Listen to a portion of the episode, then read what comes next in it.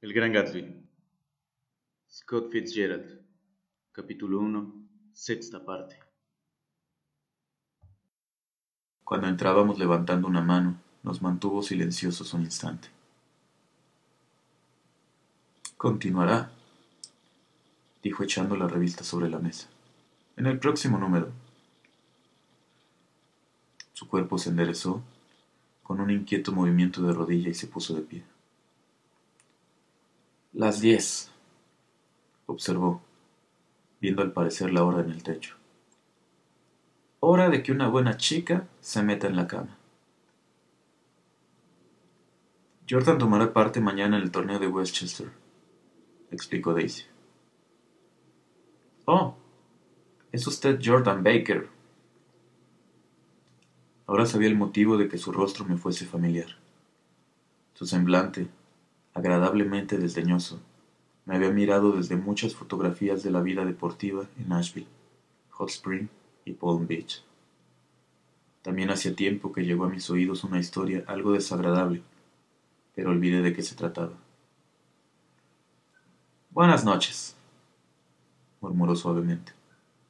¿Me despiertas a las ocho? Si te levantas. Me levantaré. Buenas noches, Mr. Carraway. Espero verla pronto. Claro que le verás a menudo, aseguró Daisy. Por cierto, creo que arreglaré una boda. Ven a menudo, Nick, y yo veré de... reuniros. Verás, encerraros accidentalmente en un armario, ropero, echaros al mar en un bote, en fin, toda esa clase de cosas. Buenas noches, repitió Miss Baker desde la escalera. Que conste que no he oído ni una palabra.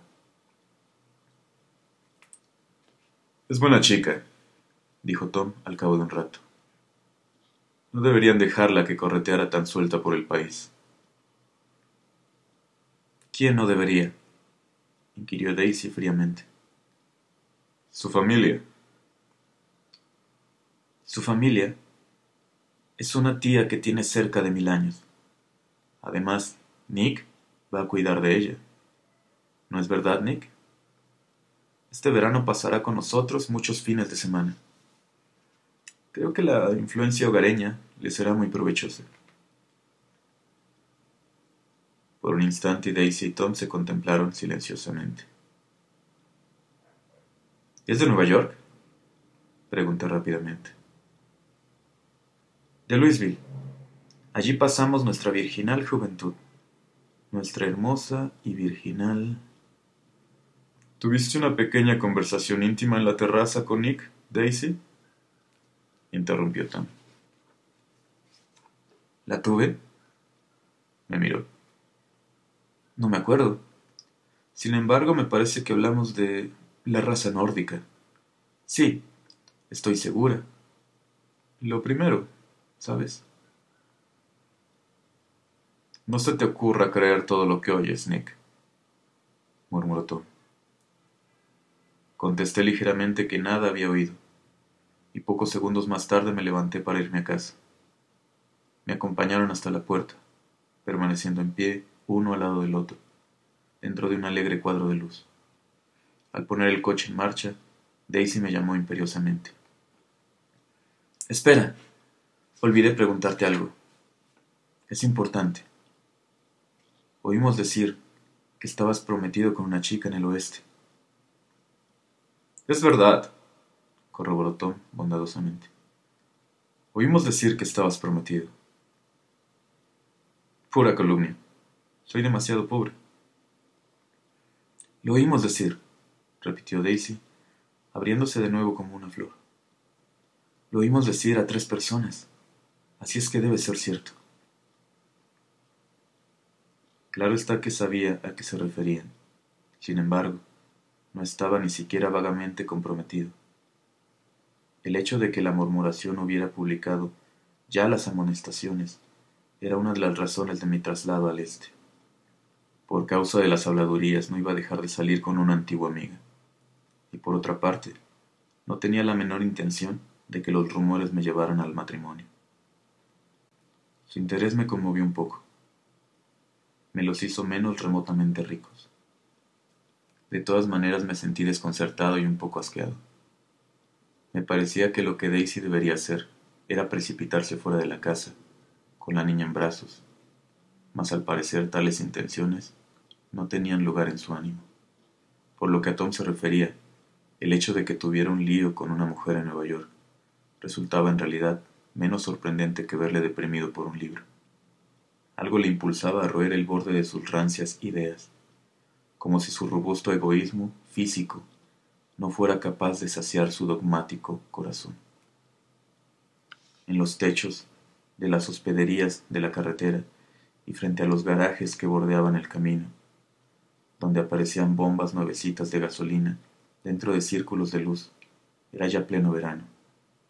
Cuando llegué a mis posiciones de West Egg, metí el coche en su cobertizo y me senté un rato en el patio, encima de un abandonado cortador de hierba. El viento se había calmado, dejando una noche brillante y ruidosa, con alas que golpeaban entre los árboles y un sordo rumor de órgano, como si los cargados fuelles de la tierra estuvieran soplando a las ranas llenas de vida. La ondulante silueta de un gato se recortó a la luz de la luna. Me volví a mirarlo y vi que no estaba solo. A cincuenta pies de distancia había aparecido una silueta entre las sombras de la mansión de mi vecino, y se hallaba de pie, con las manos en los bolsillos, contemplando la plateada pimienta de las estrellas. Algo, en sus sosegados movimientos, y en la firme posición de sus pies en el césped sugería que era el mismísimo Mr. Gatsby, que había salido a investigar cuál era la porción de nuestro firmamento local que le correspondía. Decidí llamarle. Miss Baker le había mencionado en la cena, circunstancia que me serviría de introducción. Sin embargo, no le llamé, porque súbitamente presentó indicios de que le placía la soledad. Tendió los brazos en dirección al proceloso mar, en forma curiosa, y a pesar de la distancia, hubiera podido jurar que temblaba. Involuntariamente miré al mar. No distinguí nada, solo una luz verde, diminuta y lejana, que podía ser el extremo de un malecón. Cuando de nuevo volví a mirar a Gatsby, éste había desaparecido y me encontré solo, otra vez, en las inquietas sombras.